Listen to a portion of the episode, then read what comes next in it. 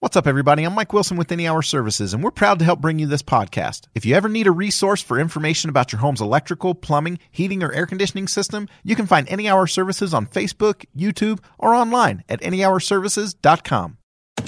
Hi, welcome to the Subway ad for two ninety nine subs. How would you like it? Uh, I'll take Drill Sergeant, please. You got it.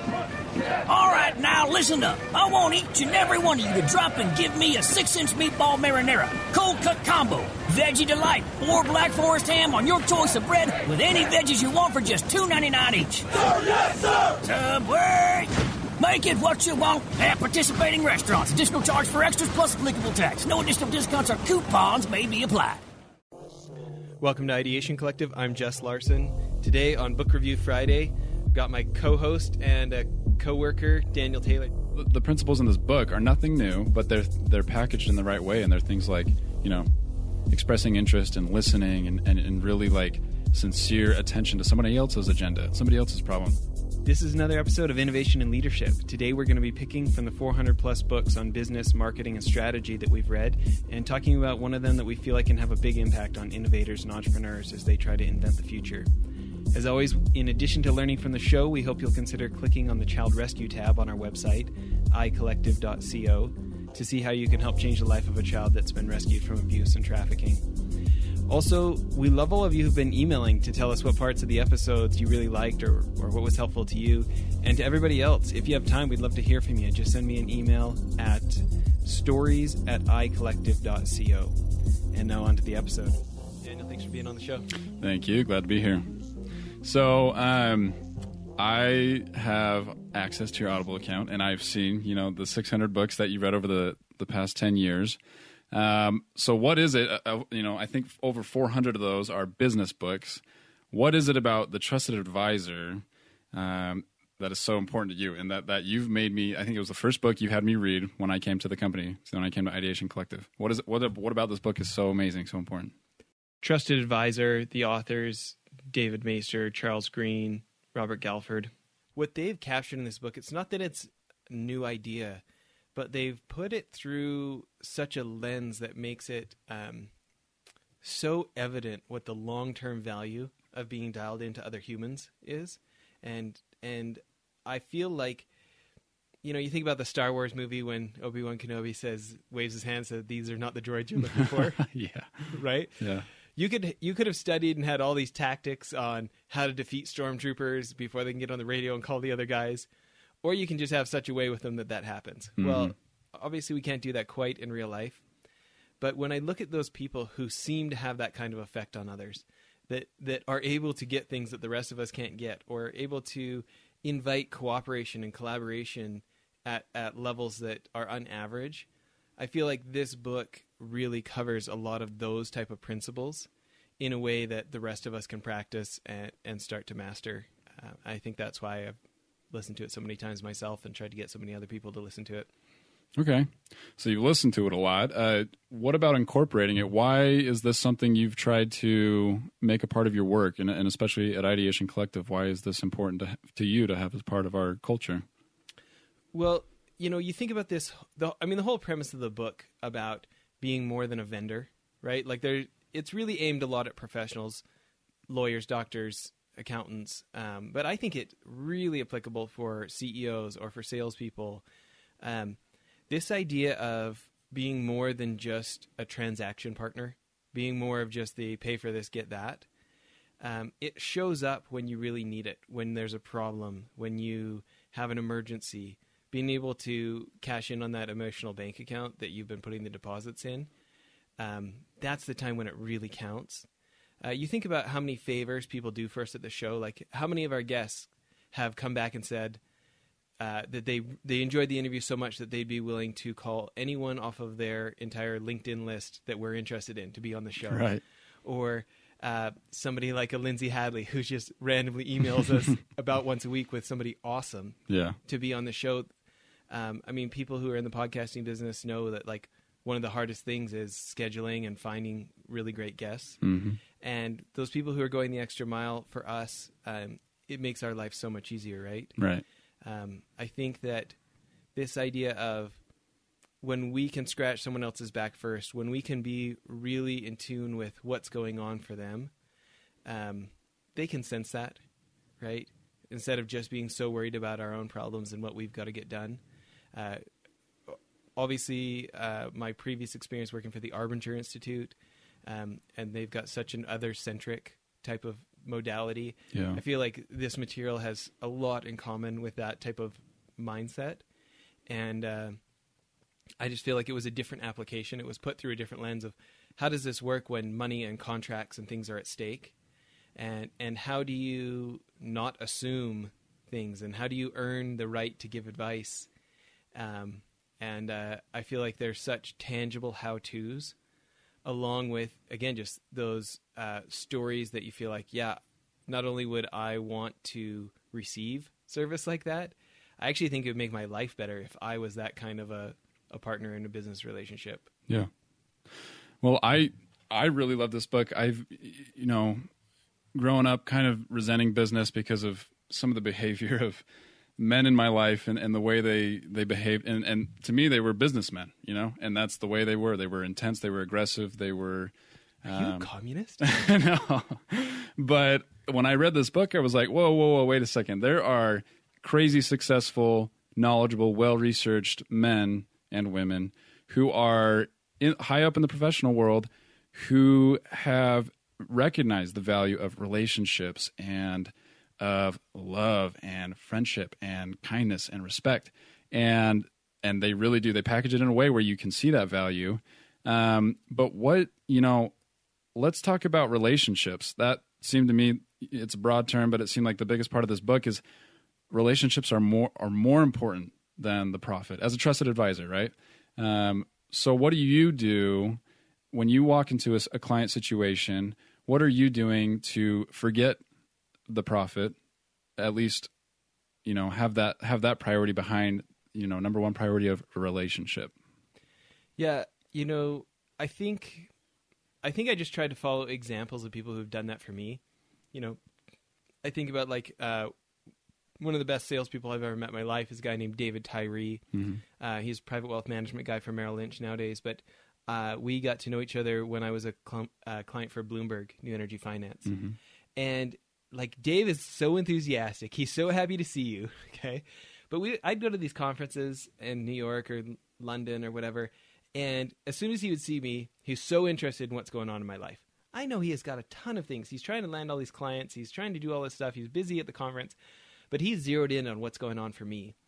And like, I couldn't get two minutes into telling what's going on before he's stopping me, grabbing me by the arm, and be like, I got somebody to introduce you to. And he's trying to solve my problems with stuff that has nothing to do with Bloomberg or making Bloomberg any more money Yeah, right? And that kind of like selfless interest in what my problems were made it very easy for me to want to spend quite a lot of money to go to the next conferences and and you know the kind of things that Bloomberg was trying to get me to pay for, right? absolutely. Um, he was so sincerely trying to be of more value than he cost. Like it wasn't a fair relationship. He was trying to deliver way more than he was asking for, hmm and um, I don't know. You just that level of sincerity can't be faked. So it's so easy to trust the guy after he's doing stuff like that for me. Right. Um, so I'm trying to, you know, tap into my channel, my inner David Tyree, right? That's what I.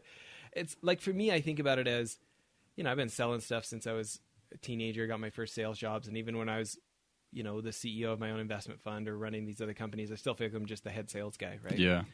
Um, and I think early on in my life, it was very much more like the tit for tat type of sales. You know, I, a dozen years ago, I owned a sales trading company that was about appointment setting, and we're teaching people how to get past gatekeepers. And when she says this, you do that. And when he does this, you do this.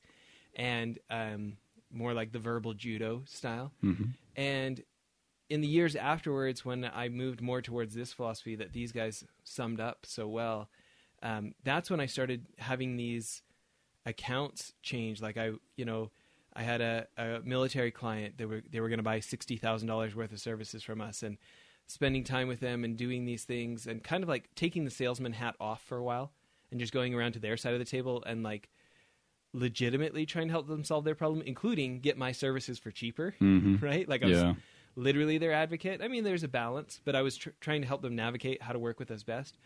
turned into them coming back with a 2.8 million dollar order instead of 60,000, Yep. right? Yep. um, investors. You know, one investor group uh, was gonna, you know, they started out putting in hundred thousand dollars with us, and and some things where we went maybe and, and were willing to modify uh, the way we got information to them to solve their problems with their team, and and some things kind of uh, trying to dial in more to what was going on for them. Uh, helped them come to the conclusion they wanted to put eight million with us instead of a hundred thousand, and these are not like numbers I could have come up with, right? I couldn't Yeah. have, I wouldn't have thought to go in and ask for 2.8 million instead of 60 grand, right? Yeah. But the nature of being really, really worried about what their problem is helped them make some different decisions about other problems that we could help for them. And Right. they came back to us with these big numbers Right. uh, without mindless cold calling, without like bothering people and trying to convince them that they want something they don't want Right. um, and then the referrals are so much better too right when people feel safe that you're not going to pounce on their friend um, it's it's not uh, this awkward thing to to let your friend talk to a sales guy right Yeah. who who of us wants a sales guy suck, sicked on us Yeah. And even if you're the president of the company who wants somebody who's trying to convince you and manipulate you right Yep.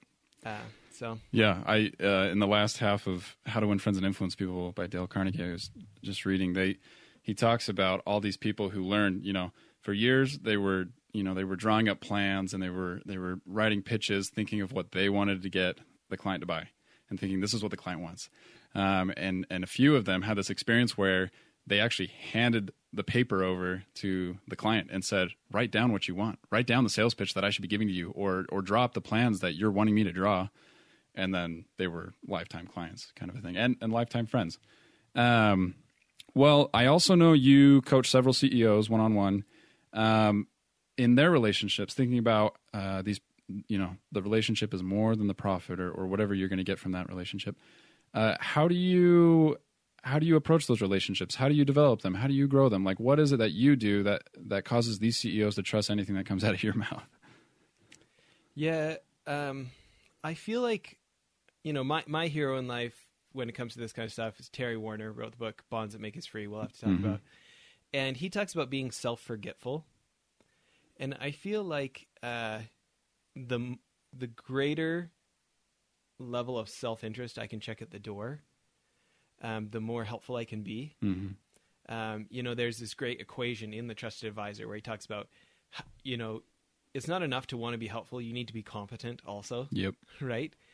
Um, but that whole equation of all the things you're bringing to the table, it's not just subtracted by your self interest; it's divided by your interest. Yeah. like your level of self interest is such a, a ball and chain on the level of trust that they can have for you, right? Mm-hmm. Uh, I feel like that book actually gives you great advice of how do you build trust. He says, you know, uh, especially someone who's really good at what they do, it's very easy to be very aware of what we're good at and maybe not so tuned into what other people might know.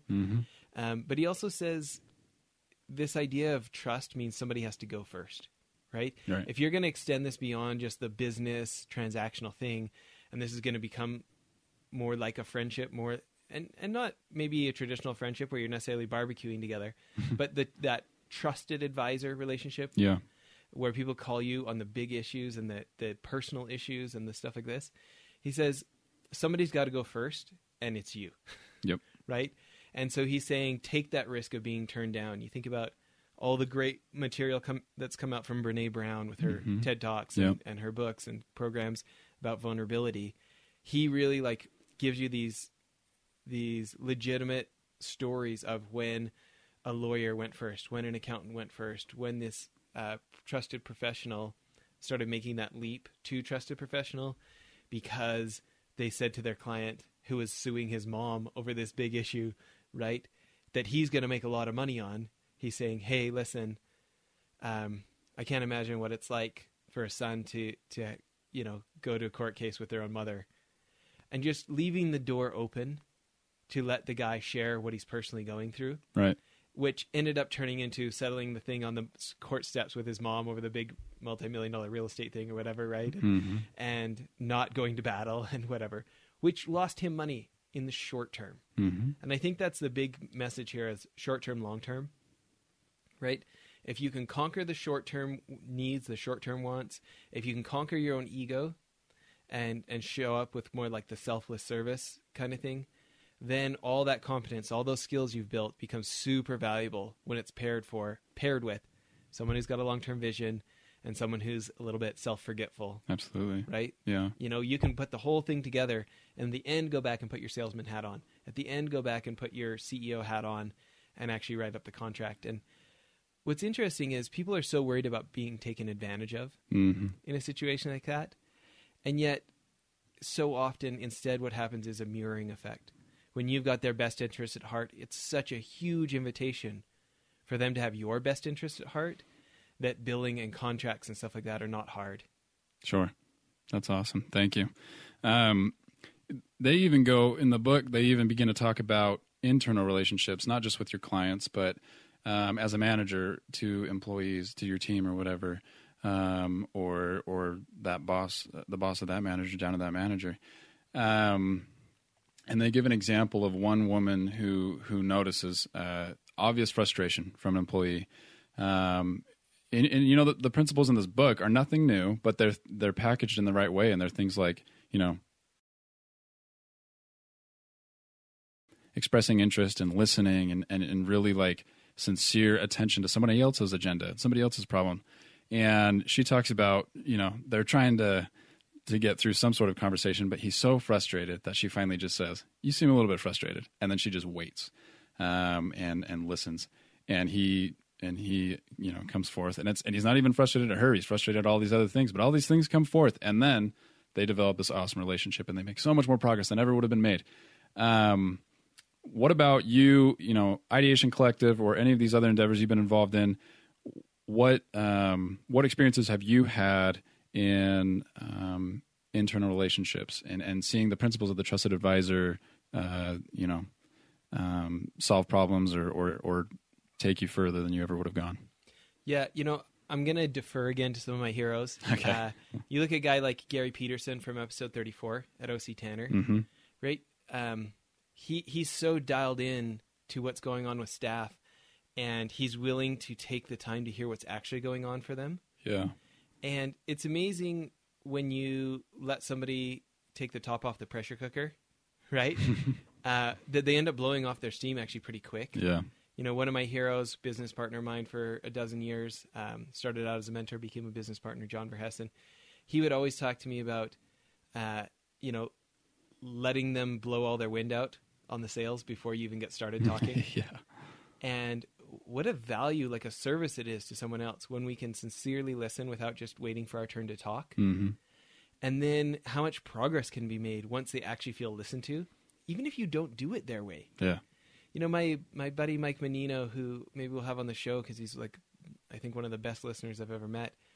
He, I was asking him about this one day about about his approach, and he said that he feels like even if he's not going to agree with you, that one of the things he can do for you is let you know that you've been heard, and he's curious. He's he's asking you questions about your problem or the situation. You know, you think about in management, so much of the pro- so much of the work is solving out the human friction. Yeah. Whether it's whether it's the staff that have a problem with you as the boss, whether it's staff that have a problem staff to staff, whether it's staff that have a problem with the vendor, Mm-hmm. with the client. I mean, it's so much of it is diffusing human friction, Yeah. right? Um, I remember in my Arbinger days being in a class and uh, Jim Ferrell and and Chris Wallace were teaching, and uh, somebody really was giving pushback on the on the principle they were teaching, and I was thinking. You idiots! Don't you know who's teaching? Chris Wallace has been teaching this for 35 years, right? Yeah. Uh, he, uh, believe me, he knows Yeah. and he took the exact opposite tact and he and he was so sincerely willing to consider he might be wrong Mm-hmm. And he's asking them to explain what they said Yeah. and honestly they were maybe like 10% right Yeah. he totally gave them the 10% he's like you know what you are totally right about that 10% Yeah. and it and maybe i just did a poor job explaining the other the other part and let me let me do that Mhm. diffuse the situation like obi-wan kenobi Yeah. and invited so much willingness for this person to continue participating Yeah. Um, I mean, we know that almost, you know, in general, people take a job for the compensation and the benefits, and in general, the number one pre- the number one reason that staff quit on us is uh, friction with bosses. Yeah. And so this idea here, I mean, again, guys at OC Tanner, uh, you know, you if you talk to Gary and you and you hear about his day and how often he's listening to staff members instead of talking. Yeah. Uh, a friend of mine, Alex uh, Dubretsky from uh, U.S. Synthetics, you know, those guys that build, uh, they make synthetic diamonds for Okay, the yeah. drilling industry. So Yeah. he talked about having like instead of a monthly instead of a monthly performance review, he was doing uh, these month sorry instead of an annual performance review, he was doing a monthly one on one where they talked about what needs to happen business wise. But then he was started asking like, "Hey, what do you want to do with your life here? Like, is this the is this the job you want, or do you want to get promoted, or do you want to go back to school, or what's going on?" Yeah. And then he'd say it got to the point where he started asking people personal questions. Um, like, this is not the average story you expect from work. He had a guy admit that he had a substance abuse issue Mm-hmm. because he had so much trust that his boss would help him instead of fire him. Yeah. That they the company did help him, and the guy stayed employed. I mean, it's just not the story awesome. you expect, Yeah. right? Yeah. And the benefits of that organization, they went on to win the Shingo Prize, the global prize for continuous improvement. Mm-hmm. And, you know, pairing this type of trusted advisor relationship, staff to staff, staff to boss, with those techniques of lean manufacturing and the Toyota way, uh, having, cre- you know, have created incredible business results. And so when I can walk into a situation and and have the faith that hey, if it worked for those guys, it can work for the rest of us Yeah. It makes it easier for me to put things on pause and maybe not react to somebody's emotions Yeah. uh, or take offense, right? Yeah. But also not avoid their emotions. I think in personal, sorry, in professional relationships, when you can tell somebody's annoyed, uh, it's easier to just pretend you can't tell Yeah. and just keep doing the meeting. Yeah. And this like vulnerableness, this uh, dialed in type of technique of putting bus- business on hold temporarily while you while you work, help someone uh, work through whatever's going on individually, Yeah. emotionally. Yeah. Um, it actually makes it more efficient when you get back to the work, Yeah. right? Yeah. So it's kind of like, I don't know, um, the spec ops guys. They always talk about uh, special operations combat veterans. They always talk about how, when it comes to their tactics, like like firearm stuff, they say slow is smooth, smooth is fast. Uh huh. Versus, you know, Al Qaeda shows up and you jerk your weapon out of the holster and shoot right off the bat but miss. Versus going slow enough to actually defend the guys that you're supposed to be defending. Yeah. Right. Yeah. Um, I, I think those are messages that they in the book describe in the kind of way that makes me want to be more like that. Yeah, absolutely. Uh, one thing that going along with that, there was a there's a bit at the end where they start talking about, man, what happens if you have a client or somebody that you just cannot get along with? You just you try no matter what you try, you're not connecting on anything. Um, and and they they go into more detail on on these some of these principles of of listening and really taking genuine interest and really um, putting their agenda on your agenda and and um, um, really trying to help them. But what have you seen or what have you done when when you've had a client or an employee or somebody who no matter how hard you try, there is no connection? What do you do? Um, you know, it makes me think about that book, 80 20 Marketing, Perry Marshall, Mhm. right, which we'll do an episode on. Mm-hmm. But um, very often that's not your most profitable client, Yeah. right? Mm-hmm. um, I think we come with so many supposed tos and so many shoulds, and, and so often in real life, reacting to real humans, it doesn't work that way. Yep. Um, I I think the book gives great advice where they say like if you can't get to the place that you that you sincerely want to work with this person, uh, it's okay. Like it's okay to move on to refer them to another professional, to to not um, continue to work with them. Um, doesn't have to be a judgment on them. You don't have to feel bad. Right. Like, Right. we're not going to click with everyone, right? Yeah. Um, I think so often, I, I think about CEOs, for instance, that come to me losing their mind about a client that's driving driving them nuts, that's pressuring them to fire their staff at their company. Yeah. that's you know like some extreme situations. Okay, Yeah. and um, there's a quality of life issue um, that's really being hampered there, and it's typically a fear situation where we feel like oh we all need every client we can always get every time. And we don't necessarily factor in the opportunity cost of yeah short term if i let this client go or if i moved on or if we switched professionals of who's going to handle them in the company um, there'd be a short term revenue drop. Right. but if we could use those same hours on a client i'm really clicking with what is the long term revenue advantage of giving up this client short term so i can so that i can find someone who uh, the relationship really is going to be something that can move past being a vendor Right.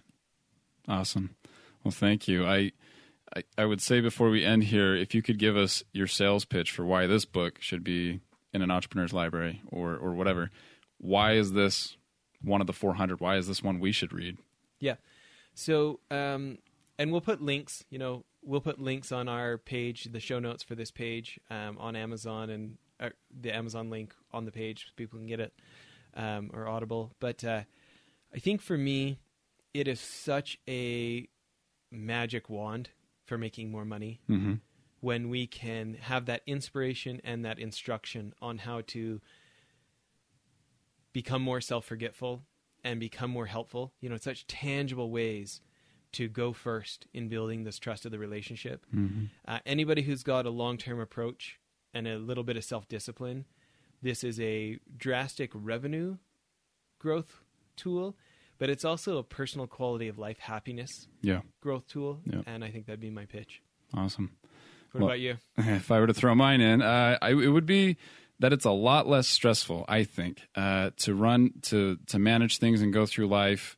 In my experience, it's a lot less stressful and a lot more enjoyable when you're open and you're friends and you're warm and you are concerned about other people and they're concerned about you naturally in return. Um, it it goes a lot further. It lasts a lot longer and. Um, and it takes out the stress of trying to you know put on the right face for the right person um, and say what you think they want you to say and um, it takes all of that out of there and um, yeah I, I- it's just it's incredibly valuable and it lasts it's such a, a long lasting thing um, but i think we'll wrap it up there Sounds great. thanks That was another installment of Book Review Fridays. Thanks for listening. We hope you'll also check out Child Rescue uh, from the menu on our website, icollective.co.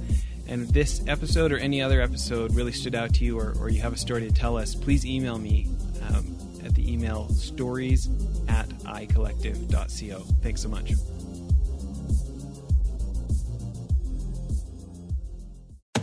Hi, welcome to the Subway ad for two ninety nine subs. How would you like it? Uh, I'll take Drill Sergeant, please. You got it.